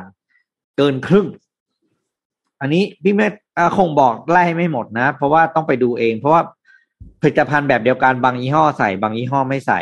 บางยี่ห้อใส่มาก บางยี่ห้อใส่น้อยเพราะฉะนั้นผมไม่สามารถพูดได้ว่าขายมากแต่ เราฐานะผู้บริโภคควรจะไปอ่านฉลากดูนะครับ แล้วก็ดูว่าสินค้าตรงไหนเนี่ยเขาใส่น้ำมันปาล์มอยู่สินค้านั่นแหละ มีแนวโน้มสูงมากว่าจะขึ้นราคา แล้วก็การผลิตน้ำมันปาล์มในบ้านเราเองก็ไม่พอใช้นะครับ ไม่ไม่พอถึงยังเรายังต้องนำเข้าน้ำมันปาล์มจากอินโดนีเซียอยู่ แต่ก็ข้อดีก็คือ ข้อดีจะไปตกที่ใครไปอยู่ที่มาเลเซียครับ มาเลเซียเป็นผู้ผลิตอันดับสองซึ่งมีโอกาสสูงมากที่จะแย่งแชร์ของอินโดนีเซียตอนนี้นะครับถึงต้องดูต่อไปว่าการแบนตัวน้ำมันปาล์มรอบนี้เนี่ยรัฐบาลอินโดนีเซียจะแบนนานแค่ไหน ถ้าแบนนานๆเนี่ย ผลเสียระยะยาวจะเกิดขึ้นกับเศรษฐกิจประเทศแน่นอนเพราะว่าถ้าประเทศคุณส่งออกไม่ได้นึกออกปะคุณก็ไม่มีรายได้เข้าประเทศเหมือนกันนะต้องรอดูครับว่าทางอ่าทางจังทาง ทางนาธิบดีโจโควีเนี่ยเขาจะเปลี่ยนใจหรือเปล่านะครับ แต่เรื่องใหญ่มากเรื่องใหญ่จริงเรื่องนี้ อืม อะ มีแต่ข่าวของราคาขึ้นครับช่วงนี้ปวดหัวเลยฮะนนพามาดูมีแต่ต่อขึ้นเลยไม่มีอะไรลงเลยตอนเนี้ยเออมีมีแต่นิ่งอย่างเดียวคือค่าแรงค่าจ้างเราเนี่ยรายได้เนี่ยนิ่งจะยกเว้นสิ่งที่เราลงทุนไปอะจะนิ่งเนี่ยแล้วลงเอออันนั้นอันอ่านั้นอันนั้นก็ลงเหมือนกันฮะเออพูดพีเอ็มพูดถึงเรื่องนี้นนพามาดูต่อเลยเรื่องของตัวเลขเศรษฐกิจต่างๆ เมื่อช่วงต้นรายการเราเปิดตัวเลขทุกตัวให้ดูเนี่ย ไม่มีตัวเลขไหนบวกเลยนะฮะตลาดหุ้นลบทุกอันเลยนะครับ ทั้งไทยและต่างประเทศนะครับ ทองคำก็ติดลบนะครับ น้ำมันก็ติดลบนะครับเอ่อคริปโตเคอเรนซีก็ติดลบนะครับ ติดลบหมดเลยนะครับ ไม่มีอันไหนบวกเลยนะครับเดี๋ยวค่อยๆไปดูทีละตัวนะครับนนพามาดูที่จีนก่อนครับ ที่จีนตอนนี้เนี่ย คนกังวลกันมากเลยครับ เพราะว่าจีนเจอโควิดหนักมาก ยกตัวอย่างในเมืองที่กรุงปักกิ่ง นะครับรวมถึงที่เซี่ยงไฮ้นะครับก็พบผู้ติดเชื้อเพิ่มเติมขึ้นมาแล้วนะครับ ทีนี้พอเกิดการติดเชื้อเพิ่มเติมที่จีนเนี่ยอย่างที่เราทราบว่าเขาล็อกดาวน์กันเข้มงวดมากนะครับ สิ่งที่จะตามมาคืออะไรครับ ถ้าใครที่เคยดูหนังพวกที่เป็นแบบหนังอ p o c a l y p s e แบบวันสิ้นโลกหน่อยเนี่ยซอมบี้จะรู้อะไรครับเนาะจะรู้ครับคือกักตุนสินค้าครับ คนจะเริ่มกักตุนของครับ ไม่ว่าจะเป็นอาหารต่างๆ ของใช้ในบ้านสินค้าอุปโภคบริโภคต่างๆ ที่จำเป็นเนี่ย คนจะกักตุนกันครับ เพราะว่าก็ต้องเตรียมตัวพร้อมกับการรับมือมาตรการโควิด ที่มันเข้มงวดมากขึ้นนะครับ ที่กรุงปักกิ่งเนี่ยนะครับ มีการเปิดเผยล่าสุดออกมาในช่วงสุดสัปดาห์ที่ผ่านมานะครับ บอกว่ามันมีเคสเกิดขึ้นทั้งเป็นเคสที่ติดเชื้อแล้ว ทั้งเป็นเคสที่กำลังเฝ้าระวังอยู่เนี่ยหลายจุดมาก ไม่ว่าจะเป็นเคสของนักเรียนนักศึกษากรุ๊ปทัวร์ต่างๆนะครับเขาพบผู้ติดเชื้อเพิ่มขึ้นนะครับ ฟังดีๆนะฮะนี่คือตัวเลขที่สูงสำหรับเขาครับ ติดเชื้อรายใหม่ในกรุงปักกิ่งเพิ่มขึ้น 19 รายนะครับ ทั้งหมดติดเชื้อจากการระบาดภายในประเทศนะครับ แล้วก็ทำให้ผู้ติดเชื้อรายใหม่ตอนนี้เนี่ย นับตั้งแต่วันที่ 22 เมษายนที่ผ่านมาเนี่ย 60 ราย นี่คือถือว่าสูงสำหรับเขาแล้วนะครับ และเขาก็เริ่มกังวลแล้วนะครับทำให้ตอนนี้เซี่ยงไฮ้เองก็เผชิญกระแสกดดันครับ ว่าทางการคุณจะเอายังไง คุณจะเอายังไง คุณรีบควบคุม รีบเฝ้าระวังคุมการแพร่ระบาดให้เกิดขึ้นเร็ว นะครับผู้ติดเชื้อรายใหม่ ถ้าเราดูภาพรวมทั้งหมดเนี่ยอยู่ที่ประมาณ 20,000 รายต่อวันนะครับผู้เสียชีวิตอยู่ที่ประมาณ 39 ราย ซึ่งต้องบอกว่าถ้าเราดูกันในเพียงแค่ไม่กี่วันเนี่ยเพิ่มขึ้นประมาณ 3 เท่าเลยนะครับทำให้มาตรการล็อกดาวน์ของจีนเนี่ยซีโร่โควิดที่เราพูดถึงเนี่ยก็กำลังจะเกิดขึ้นแล้วส่งผลกระทบต่อคนจำนวนมากนะครับความการเข้าถึงอาหาร การเข้าถึงยารักษาโรคมันก็ยากยิ่งขึ้นนะครับ แน่นอนว่าการสูญเสียรายได้เองก็ติดตามมาด้วยนะครับทำให้ หุ้นจีนต่างๆ เนี่ยก็แน่นอนครับดิ่งลงอย่างเห็นได้ชัดเลยนะครับ เพราะว่ารัฐบาลเริ่มล็อกดาวน์กรุงปักกิ่งบางส่วนแล้วนะครับ เศรษฐกิจเองก็บอบช้ำมากยิ่งขึ้นนะครับ หุ้นจีนเนี่ยในช่วงวันที่เมื่อวานนี้เนี่ย25 วันที่ 25เนี่ยนะครับ ก็ดิ่งลงมาประมาณ5%นะครับ ซึ่งต้องบอกว่ามันเป็นจุดต่ำสุดนับตั้งแต่เดือนเมษายนในปี 2020 เลยนะครับ ก็ทำให้ ภาพที่เราเห็นมาก่อนหน้านี้ที่จีนที่เราเห็นว่าเริ่มมีการฟื้นตัวกันเกิดขึ้นเนี่ยมันหายไปหมดแล้วนะครับ และที่สำคัญคือค่าเงินหยวนเองก็อ่อนค่ามากที่สุดในรอบ 17 เดือนด้วยนะครับ คือเกือบประมาณเกือบเกือบปีครึ่งนะครับ ก็คนก็เริ่มกังวลครับ จากกระแสเงินทุนที่ไหลออกไป นะครับทีนี้ปัจจัยหลักๆ ที่เกิดขึ้นในช่วงเวลาตอนนี้เนี่ยแน่นอนว่ามาจากเรื่องของการระบาดของโควิดในพื้นที่ของเซี่ยงไฮ้ที่แย่กว่าเดิม รวมถึงในกรุงปักกิ่งที่เริ่มมีการล็อกดาวน์บางส่วนส่งผลกระทบต่อเศรษฐกิจ และส่งผลกระทบต่อประชากรมากกว่า 20 ล้านคนในเมืองหลวงอย่างกรุงปักกิ่งเนี่ยนะครับ มีความกังวลที่เกิดขึ้นหลายจุดมากนะครับ ไม่ว่าจะเป็นการประเมินของนักวิเคราะห์นะครับ บอกว่า การเติบโตของเศรษฐกิจจีนในปีนี้เนี่ยอาจจะต่ำกว่า 5.5%ซึ่งเป็นเป้าหมายที่ทางรัฐบาลเนี่ยเขาประเมินไว้นะครับ เพราะว่าการล็อกดาวน์ที่เกิดขึ้นมันก็ส่งผลกระทบต่อภาคเศรษฐกิจภาคการผลิตนะครับ รวมถึงนโยบายของ zero โควิดที่จีนจะยังไม่เปิดประเทศจนกว่าโควิดจะกลายเป็นศูนย์มันก็ยิ่งหนักเข้าไปอีกนะครับการบริโภคน้ำมันที่จากเดิมจีนเนี่ยบริโภคนำเข้าระบบพลังงานสูงมากนะครับ ก็หดตัวลงนะครับ มันก็เลยส่งผลกระทบต่อราคาน้ำมันที่เราเห็นมาก่อนหน้านี้ว่าราคาน้ำมันเนี่ยมัน หดตัวลงอย่างชัดเจนเลยนะครับติดลบมาประมาณ 5%จีนเองก็เป็นปัจจัยสำคัญที่ส่งผลกระทบต่อราคาน้ำมันตัวนี้นะครับ ทีนี้มันก็เลยไม่แปลกใจครับที่หลาย ๆ ท่านจะกังวลว่าทำไมกับสถานการณ์โควิดที่จีนอยู่ตอนนี้นะครับ เพราะว่ามันค่อนข้างชัดเจนมากว่า พอจีนเจอโควิดไปทีหนึ่งมันส่งผลกระทบต่อกิจกรรมทางเศรษฐทั้งกิโลจกเลยนะคะส่งผลกระทบทั้งโลกครับ และส่งผลกระทบก่อกำไรของหลายธุรกิจเลยนะครับ เพราะฉะนั้นหลังจากนี้ก็เลยต้อง พึ่งฝั่งของนโยบายช่วยเหลือนโยบายสนับสนุนต่างๆ ที่ยังคงดำเนินต่อไปของจีนนะครับ ไม่ว่าจะเป็นการลงทุนด้าน infrastructure โครงสร้างพื้นฐานต่างๆนะครับ แต่ทีนี้คุณจะลงทุนตัวลงทุนเหล่านี้ไปมากแค่ไหนเนี่ย แต่สถานการณ์เฉพาะหน้าเนี่ย มันก็ไม่ได้ช่วยเหลือได้มากนักนะครับ กับการล็อกดาวน์ในช่วงเวลาตอนนี้นะครับ ที่จีนก็เลยน่าเป็นห่วงมากๆนะครับ แล้วมันก็ส่งผลกระทบต่อคริปโตเคอเรนซีอย่างที่เราเห็นในช่วง 24 ชั่วโมงที่ผ่านมาด้วยนะครับ การที่บิตคอยมันติดลบลงไปมากขนาดนี้เนี่ยมันก็ส่งผลกระทบหนักมากเหมือนกัน เป็นความผันผวนของตลาดที่เกิดขึ้นนะครับ อันนี้เนี่ยมันก็มีเอี่ยวกับฝั่งของธนาคารกลางของสหรัฐด้วยที่เตรียมที่จะเพิ่มอัตราดอกเบี้ยที่จะเกิดขึ้นนะครับ เพราะว่าในปีนี้เนี่ยอย่างที่เราทราบครับว่าปี 2022 เฟดจะเพิ่ม ดอกเบี้ยมากถึง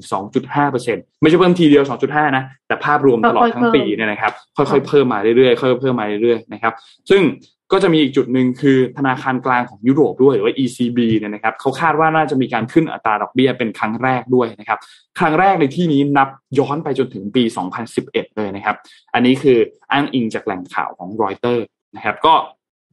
มีความผันผวนเกิดขึ้นมากเลยครับ ในช่วงเวลาที่ผ่านมา นะครับและหลังจากนี้เนี่ยก็จะมีการประกาศตัวเลขของ GDP ไตรมาสที่หนึ่งของสหรัฐด้วย รวมถึงในสัปดาห์หน้าจะมีการประชุม FOMC ที่แต่ละท่านก็พูดคุยกังวลกันอยู่นะครับนักลงทุนก็กระจายความเสี่ยงในการลงทุนกันอย่างเหมาะสมในช่วงนี้นะครับ ก็ระมัดระวังกันด้วยนะครับ นี่เป็นภาพรวมของเศรษฐกิจที่เกิดขึ้นใน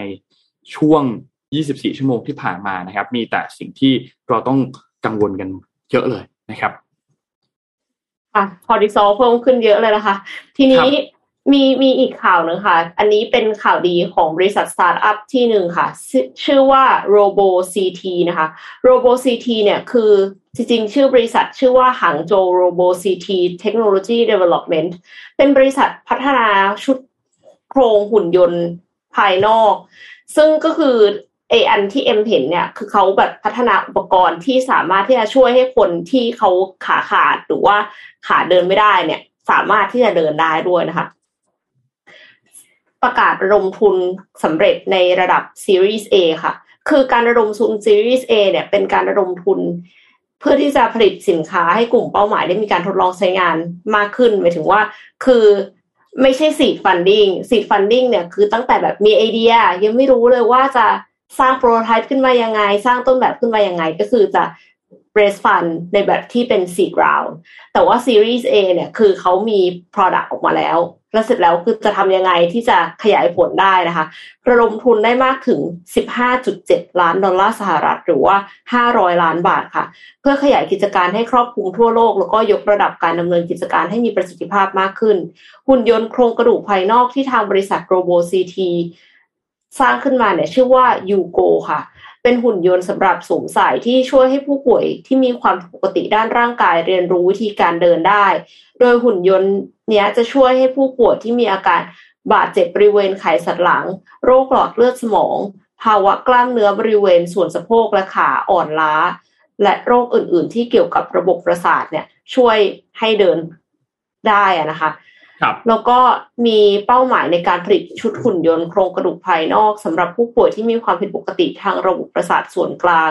CEO ของบริษัทเนี่ยเขากล่าวว่าชุดหุ่นยนต์โครงกระดูกภายนอก ได้รับผลตอบรับเป็นบวกสำหรับผู้ป่วยและโรงพยาบาลเป็นอย่างมากค่ะ เริ่มมีอุตสาหกรรม แล้วก็นักลงทุนสถาบันให้ความสนใจเกี่ยวกับแนวคิดของบริษัทโรโบซีทีมากขึ้น แล้วบริษัทเองเนี่ยเขาก็ตระหนักดีว่าจะต้องรับผิดชอบทางสังคม แล้วก็เชื่อว่าจะ สามารถเป็นผู้นำอุตสาหกรรมหุ่นยนต์โครงกระดูกภายนอกเพื่อผู้ป่วยได้ เพราะว่าปัจจุบันนี้เนี่ยมีการผลิตชุดหุ่นยนต์ยูโกมากกว่า1 0 0 0 0แสนชิ้นนะคะ ใช้หุ่นยนต์กับผู้ป่วยในโรงพยาบาลที่ประเทศจีนมากถึง200แห่งด้วยกันค่ะ ก็น่าจะช่วยเพิ่มคุณภาพชีวิตของผู้ป่วยให้ดีขึ้นได้นะคะ ถ้าสมมติว่าเป็นโรคหลอดเลือดสมองอะไรเงี้ยแล้วใช้หุ่นยนต์อันนี้ทำให้ หัดเดินกลับมาเดินได้อีกครั้งหนึ่งอะค่ะแล้วก็อาจจะเป็นแรงบันดาลใจให้อีกหลายบริษัทเทคโนโลยีที่กำลังพยายามแก้ปัญหาเดียวกันเนี่ยพัฒนาขึ้นไปกว่าเดิมอีก เพราะว่าเอามีคนระดมทุนได้ บริษัทต่อไปก็อาจจะระดมทุนได้เช่นเดียวกัน มันก็อาจจะเป็นกระแสที่ทำให้นักลงทุนเนี่ยหันมาสนใจเทคแบบนี้มากขึ้นค่ะ ครับ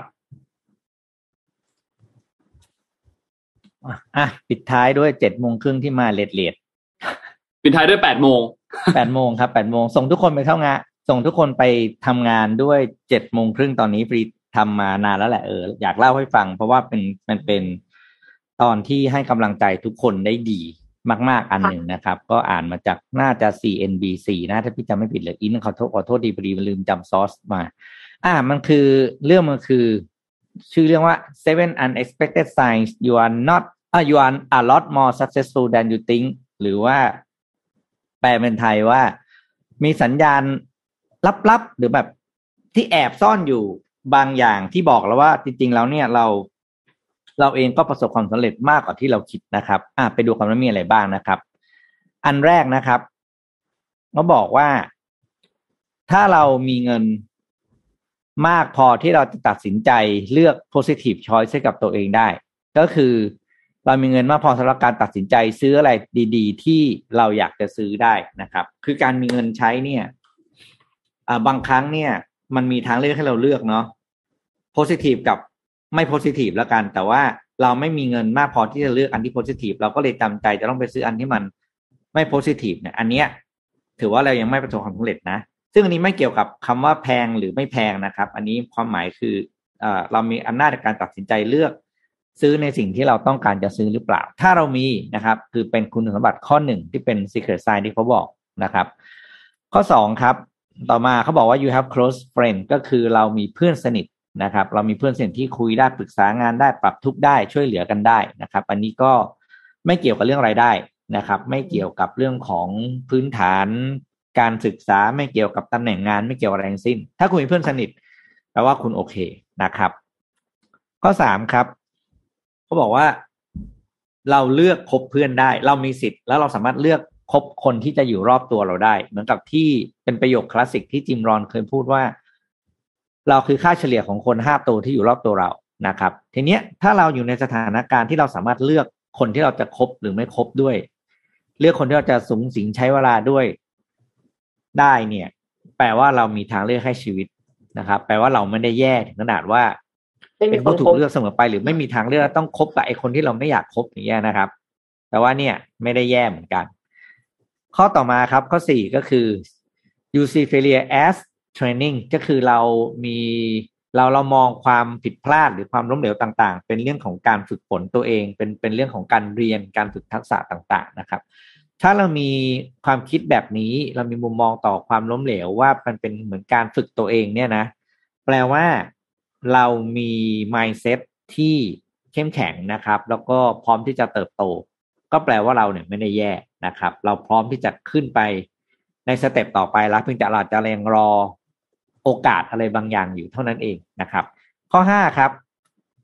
you don't ask for anything เราไม่ได้ร้องขออะไรเลย เราสามารถอยู่กับตัวเองได้พึ่งพาตัวเองได้นะครับ ไม่ใช่ว่าทำงานไม่ได้นิดนึงก็วิ่งไปถามเพื่อนหาของไม่ได้ก็อะไรอย่างนี้ ขอความช่วยเหลือคนอื่นเขาเรียราดไปหมดอย่างเงี้ยนะครับ แต่ถ้าเราเป็นคนที่สามารถอยู่กับตัวเองได้ที่เขาเรียกว่า self dependent เนาะก็คือมีปัญหาแล้วก็จัดการทุกอย่างได้เอง ในระดับที่สมควรนะครับไม่หมายความว่าโอ้โหกำแพงบ้านพัง แล้วคุณต้องไปโบกปูนเองอะไรก็ไม่ไม่ไม่ใช่ขนาดนั้น เอาเลเวลนั้นเลยนะเลเวลนั้นเลยเลเวลนั้นเลยนะครับถ้าเกิดเราเป็น self dependent แสดงว่าเรามีสภาพจิตใจที่โอเคนะ เพราะบางคนที่ที่ต้องต้องยึดติดกับการพึ่งพาคนอื่นมากๆเนี่ย บางครั้งเรื่องง่าย เขาก็ไม่สามารถแก้ได้อย่างไม่น่าเชื่อ ซึ่งคนข้างต้องค่อยๆช่วยกัน แล้วก็สร้างกำลังใจช่วยช่วยทำให้เขาเข้มแข็งขึ้นมาให้ได้นะครับ เพราะว่าเราอย่าลืมนะว่าเราสุดท้ายเราก็ต้องอยู่กับตัวเอง คือพี่พี่เองพี่เชื่อเรื่องนี้มาก ก็สุดท้ายเราต้องอยู่กับตัวเองเราต้องช่วยเหลือตัวเองให้ได้นะครับข้อหกครับ you let others grab the spotlight อันนี้เห็นชัดมากในที่ทำงานนั่นคือ เราปล่อยให้เหตุการณ์ขโมยซีนเนี่ย เป็นเรื่องเฉยๆมากสำหรับเรา ใครอยากขโมยซีนใครอยากจะ take credit เออทำไมทำไปเถอะเรื่องของเขาเราไม่สนใจเราไม่ไม่เกิดสภาวะอะไรกับจิตใจเราเลย ไม่นอยไม่รู้สึกท้อแท้เครียดแค้นอิจฉาเกลียดชังอะไรอย่างเงี้ยนะเอ้ยนี่คือคุณจิตแข็งมากเลย เพราะการการขโมยซีนเกิดขึ้นได้ทุกที่ทุกเวลาโดยเฉพาะในที่ทำงาน แล้วถ้าเกิดคุณโดนขโมยซีนโดนมีใครตบสปอตไลท์ไปจากคุณเนี่ยแล้ว คุณก็เออก็ช่างมันอะไรเงี้ยแปลว่าคุณเข้าสู่ สภาพของการปล่อยวางได้แล้ว แล้วคุณจะมีความสุขมากนะครับ ข้อเจ็ดครับ you have a purpose ก็คือคุณมีเป้าหมายในชีวิตว่าคุณจะทำอะไร วันนี้รู้หรือยังว่าสุดท้ายในอีกห้าปีข้างหน้าเราจะเป็นยังไงสามปี นับจากนี้เราจะไปอยู่ตรงไหนของของจุดที่ว่าเป็นเป็นมายสเตนของชีวิตนะครับ เช่นอ่าสามปีข้างหน้าเราจะมีหนึ่งล้านบาทแรกนะครับห้าปีเราจะมีอ่าเขาเรียกไงนะทรัพย์สินบางอย่างเป็นของตัวเองอันนี้ยกตัวอย่างเป็นตัวเลขนะเพราะหลายๆคนชอบ ชอบตั้งเรื่องของตัวเลขเกี่ยวกับการเงิน ก็เขายกตัวอย่างให้ฟังนะครับ ถ้าใครมีเจ็ดข้อนี้นะครับ มากมากบ้างน้อยบ้างก็แล้วแต่นะครับ แต่ถ้าใครที่มีแล้วเนี่ยพี่ก็จะสรุปให้เป็นประโยคสั้น ๆ นะครับว่าอ่า you're not that bad นะครับ คุณไม่ได้แย่เกินไปนะครับ คุณมาไกลแล้วล่ะระดับหนึ่งนะครับ เพราะฉะนั้นเนี่ยไม่ต้อง ไม่ต้องกุ้มใจว่าโอ้เรายังแบบไม่ได้เรื่องเลยเราเทียบกับคนอื่นคนอื่นเลยอะไรอย่างเงี้ยนะไม่ไม่เอาอย่าไปคิด คุณมาครับคุณโอเคแล้วในระดับหนึ่งนะครับ ก็ พยายามต่อไปนะครับ เรียนรู้ฝึกฝนตัวเองต่อไป แล้วก็เราก็จะมีหลาย ๆ ข้อมากขึ้นเรื่อย ๆ สุดท้ายเนี่ยเราจะเป็นสิ่งที่เป็นสิ่งในชีวิตที่ประสบความสำเร็จในแบบที่เราเป็นโดยที่ไม่ต้องตามคนอื่นจนเกินไปอืมนี่ก็เป็นเจ็ดโมงครึ่งที่เอามาฝากตอนแปดโมงครับครับผมอืมเจ็ดโมงครึ่งตอนแปดโมงฮะชอบครับจังผมแล้วก็รายการนี้ก็อย่างนี้แหละครับนนท์อืมครับผม แล้วก็เป็นอย่างนี้มาตลอด อืมครับ ประสบความสำเร็จขึ้นมาเลยทีเดียวค่ะอ่าหลังจากฟังพี่ปิ๊กแล้วรู้สึกดีขึ้นอืม ดีขึ้นฮะ ช่วงนี้มันเหมือนจะเขาเรียกว่าอะไรอะ เหมือนทุกอย่างจะฟื้นตัวฟื้นตัว แต่ก็ก็ก็ยังนะก็ยังยังกำลังจะดีแล้วแต่ว่าไม่ดีกำลังจะดีแล้วอีกอีกนิดนึงจะดีแล้วแต่ว่าก็ก็ยังเนาะนี่อีกสองที่เปิดเทอมมันนะคุณ นั่นน่ะสิครับ เตรียมตัวเลยรถติดกลับมาแล้ว ใครที่คิดถึงรถติดมาแล้วจ้า ไม่คิดถึงเลยครับพี่ โอ้ยตายตายตายตายข้ามไปได้คนไหมไหนที่แย่แล้วนะอืมอาจารย์คนไหนที่ปรับตัวกับเอ่อซูมได้จนแบบไม่ไม่สามารถไปสอนในห้องแล้วเนี่ยเออกลับไปยืนอาจต่อจะต่อหน้าเครีเด็ยกดนิดนึแล้วงนะคะเขินเด็กแทใช่นตอนนี้เอออืมอ่าก็ลองดูครับ ใช้ยังไงก็ต้องสู้กันต่อไป อืมสุดท้ายก็ต้องสู้กันต่อไปถูกไหมครับ ก็หวัถ้างเครีว่ายดก็เทคสิบห้านาทีนะคะ ไปทำแบบที่พี่ปิ๊กบอกนะคะครับค่อยอืมๆจิบกาแฟนะคะ จิบชาก็ได้ อ่าอ่ชาเขียวอะไรอย่างเงี้ย นึกถึงแบบว่า คือเอ็มอะชอบดื่มชาที่ร้านพีซเพราะว่าเอ็มรู้สึกว่ามันเสียงเสียงเพลงมันแบบมันซูตติ้งมันทำให้เราแบบสงบลงได้ด้วยเออไปนนท์สาก็ชขาอบไหนใช่ไหมปคะกติไปสาขาไหน ไปหลายสาขา แต่ว่าชอบสาขาเวลา อ่า เวที่หลัลางสวน อ๋อที่หลังสวนอ่าอ่าอ่าหลังสวนหลังสวนหลังสวนอืมอืมขนมเขาดีมากเลยนะพี่เอ็มนี่เราเฮ้ยจะเล่าเราเรื่องร้านนี้ให้ฟัง เราหลังแปดโมงแล้วเราเราเละเทะแล้วนะเราพูดคุยเละเทะแล้วเละเออเรื่องโมวซัวแล้วที่สิบห้าทีไงสิบห้าทีคุยเรื่องไร้สาระอันนี้ครับผมนี่จะเล่าเรื่องนี้ร้านนี้ให้ฟังมาร้านเนี้ยเขามีเคยมีสาขาตรงเอกมัยนะเป็นแต่เป็นสาขาที่อยู่ริมถนน แล้วก็ค่อนไปทางด้านสุขุมวิทแล้วก็ไม่มีที่จอดรถไม่มีนังเส้นแล้วมีวันพี่ก็เดินงงๆจะขึ้นบีเทแล้วก็ผ่านพี่เข้าไปแล้วก็ พี่ไม่แน่ใจว่าอันนี้ขอโทษจริงพี่เข้าใจเป็นร้านแรกของของของของเชนนี้ในไทยแต่หลังๆก็มีเพื่อนบอกว่าเขามีอีกร้านหนึ่งซึ่งโอเคไม่สำคัญเดียวสมเธอร์สิ่งที่พี่ชอบที่สุดเลยก็คือ ร้านเนี้ยเขาจะมีขนมอันหนึ่งเป็นขนมแบบขนมญี่ปุ่นเลยนะ แล้วก็วันนั้นเนี่ยตอนนั้นครึ่งหลายปีมาแล้วนะครับ พนักงานที่ร้านคุณผู้ชายนะเขาแนะนำคิดว่าเขาเข้าใจว่าเขาเป็นเจ้าของร้านเขาบอกขนมเนี่ยทำโดยคุณป้าแม่บ้านชาวญี่ปุ่นที่อาศัยอยู่ในไทย แล้วก็อืมทำได้วันหนึ่งคือสิบสองถึงสิบห้าชิ้นเท่านั้นเขาบอกพี่ทานนะครับ เชื่อผมเพราะว่าไม่ได้ทานได้บ่อยๆ แล้วก็ทำแค่วันสิบห้าชิ้นเท่านั้น เป็นขนมที่คล้ายๆโมจินะครับ แต่ห่อด้วยใบซากุระอ๋อซึ่งใบซากุระเนี่ย เหมือนกับส่งมาจากญี่ปุ่นนะเพื่อมาทำอะค่ะแบบเฮ้ยเราก็เลยต้องกินแล้วมันอร่อยมาก ซึ่งพี่ไม่แน่ใจว่าวันปัจจุบันนี้ขนมนี้ยังเหลืออยู่หรือเปล่านะครับหรือว่าคุไม่ณไม่เห็นอะ คุณคุณคุณคุณป้าชาวญี่ปุ่นคนนั้นยังสามารถทำได้อยู่เหมือนจะไม่มีแล้วนะนะแต่ว่ามันอร่อยมากจริงแล้วเป็นสิ่งที่ทำให้พี่ถือพี่จำร้านนี้ได้ตั้งแต่โมครั้งแรกจิที่ไปที่ทานแล้วก็หลังๆก็ไม่ได้ทานเนอะก็ไม่ได้เข้าแล้วรู้ว่าเออเขามีหลายสาขาแล้วก็ดีใจอะเออเวลาเราเห็นใครเปิดร้านแล้วก็มีสาขาเพิ่มเราดีใจนะค่ะประสบความสำเร็จแล้นะวก็ไปได้ดี ใช่ ถึงแม้ว่าจะไม่มีโปรโมชั่นร้านพีเราชขายเนี่แบยบคุณสั่งเมนูอะไรก็ได้ อร่อยหมดเออ ประมาณนั้นคือค่อนข้างเชื่อใจ สามารถที่จะแบบเชื่อใจ explore ได้เลยได้ เชื่อใจได้เลยคือสั่งเมนูอะไรก็ได้อร่อยหมด แล้วเขาก็มีทำแบบเพิ่มมาเป็นแบบไข่มุกด้วยนะ เป็นอ่าเป็นชานมไข่มุกอะไรอย่างเงี้ย ก็เชื่อใจได้ แบรนด์ชื่อ craft ใช่ชื่อ craft ครับ เชื่อใจได้หมด แล้วก็มีตัววาฟเฟิลมีลเค้กด้วยอ่ามีวัฟฟูรุมีวาฟเฟิลวาฟเฟิลอร่อยมาก คุณไปลองหรอยังไม่เคยชิม เป็นชาเขียว อันรสชาเขียวอร่อยมาก มัทฉะอร่อยมาก แล้วก็ขนมของเขาที่เป็นนนจำชื่อขนมไม่ได้ แต่ว่ามันจะเป็นไอติมชาเขียวอยู่ข้างใน แล้วเคลือบข้างนอกด้วยถ่านสีดำๆแล้วกินกับข้าวเหนียวเป็อันชชาเอ็กซ์ตรีมิสมัทฉะไอทริมิสแล้วก็กินกับข้าวเหนียวถั่วดำร้อนๆโห ความสุขมากเลยอะเป็นความสุขมากเลย อันนี้ แนะนำถ้าใครมีโอกาสได้ไปนะครับ ร้านพีชนะครับ แนะนำให้ไปลองเลยฮะ ของดีมากครับ อืม ไม่ผิดหวังไม่มีเอาเป็นว่าไม่มีผิดหสวังปอนแน่นเซออนร์ต้องเข้าแล้วนะคะขายขนาดนี้เฮ้ยเดี๋ยวเราไปกดเราเราไปนั่งไอ้วิธีการขอสปอนเซอร์ง่ายๆนนท์ทำไงรู้ไหมเราก็ไปนั่งกินร้านเขาแล้วพูดถึงร้านเขาดัง ๆ แล้วเราก็พูดถึงรายการเราครับผมไม่ เคยได้ยินอาสมุนปงกินอะไรอย่างเงี้ยเอาสมุนเอาใส่ชุดสมุนไปนั่งกิน ใส่ชุดสมบูรณ์ไปเลยนะฮะเออแล้วก็ไปนั่งแบบ อืมร้านอร่อยจังเลยชาดีจังปกติโฆษณาต้อที่งไหนต้องอะคเปิบดอะไรรายการเงี้ย้อนหลังให้เขาดูด้วยป่ะคะเพราะว่าเดี๋ยวกลัวเขาไม่รู้จัก เดี๋ยวกูเออผมไม่รู้จักครับเอองั้นเอาไวนิวไปด้วยเอาไวนิวไปด้วย